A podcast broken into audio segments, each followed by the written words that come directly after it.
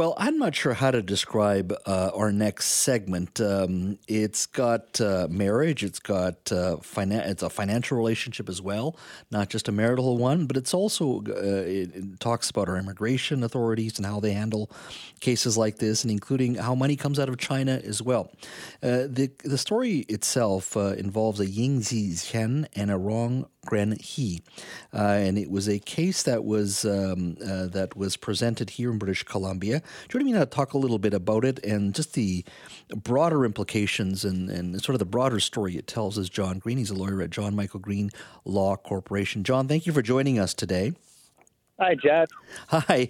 Well, uh, you tweeted about this case a few days ago, and, and I read it, and I wanted to have you on the show to talk a little bit about it.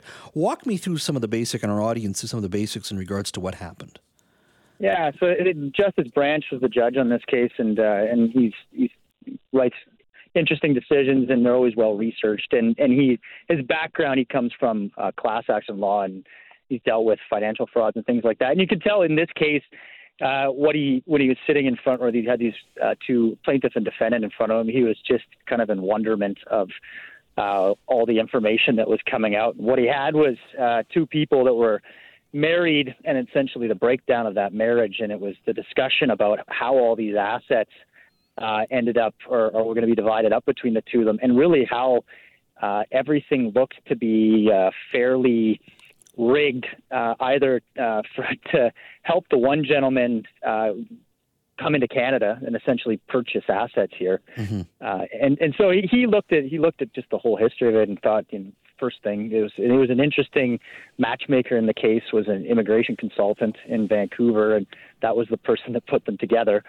Uh, and then and then there was some property purchases, and it's kind of timely with uh, a lot of the discussion about the just the incredible pro- price for property in Vancouver. But this one shows like she the the wife in this case uh, ends up looks like being handed a fairly large amount of money by this gentleman in China, and and and, and she ends up going on and purchases the property for for the family, the two of them, and, and she's she's on for 99%.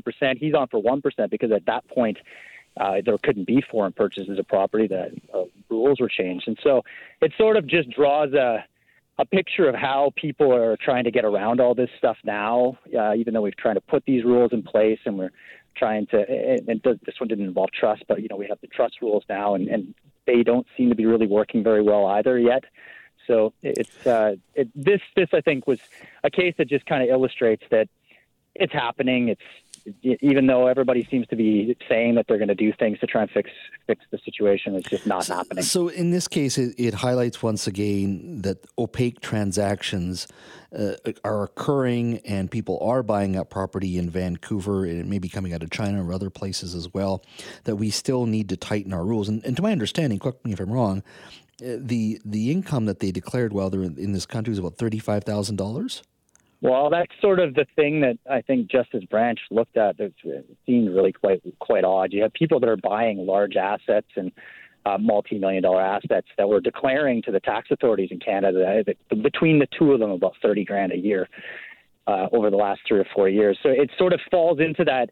A, a few years ago, there was a, there were studies that were looking at these areas of Vancouver where people uh, where the tax people, the amount of taxes that people were paying in these very rich neighborhoods was virtually nothing. Mm-hmm. It, it kind of shows how this may be happening. Um, these people are just not not declaring anything, and or they have these foreign sources of income that's simply not being caught by anyone here in Canada. Mm-hmm. Uh, and, and, in this case, I mean, you still need lawyers to help you. You still need immigration consultants to to help you. Uh, money that generally should be going into, you know, coming from banks as well in regards to money's being money is being transferred. It is a reminder, as you say, that we've got to toughen up some of these rules. As much as we think we have, there's more to be done.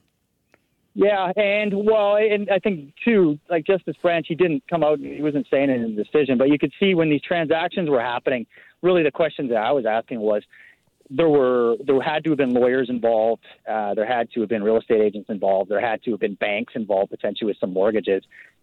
They have an obligation, and, and it seems like the law society is even getting tougher and, and really ratcheting it up. Uh, they have the obligation basically to look at these transactions and ask where this money is coming from, and and if they're not doing it, uh, that's a problem. Um, and in this case, that you look at it, it seems like it probably there was some problems along the way there. So I think there's definitely there's got to be a lot more oversight, and somebody's got to start looking at this stuff. There's there's a lot there's quite a few decisions from our courts and the Supreme Court where the judges have been looking at the sort of weird family relationships, and they you can just tell it's it was a marriage of convenience, uh, or there certainly it seems like a marriage of convenience, and uh, the question is, is what are our immigration officials and what are our uh, tax authorities doing about it?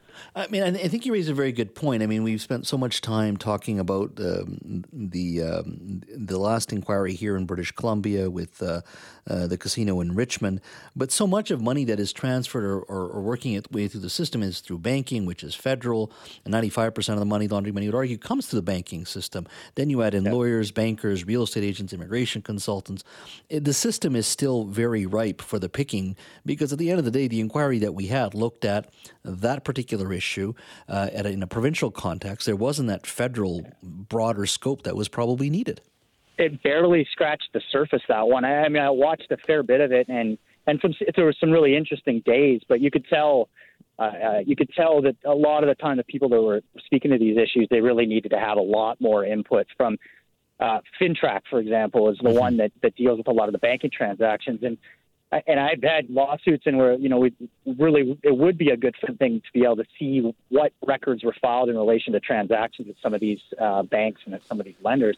You know, they keep them secret. It's uh, there's a good argument that those tr- records should be easier to get uh, so that we can make sure that uh, banks, lenders, uh, real estate agents are actually doing what they're supposed to be doing. So mm-hmm. it, it, it, doesn't really seem like it, it is really is happening very well. I'm sure there's some exceptional companies that that really are following the rules, but it, in Vancouver, it seems like money and real estate really kind of keeps people uh, doing what we've always been doing. I think that's why we pay attention to interest rates so much, including today. That's for sure. Oh, yeah, no kidding. Eh? John, thanks for your time. Thanks, Jas. Have a good one.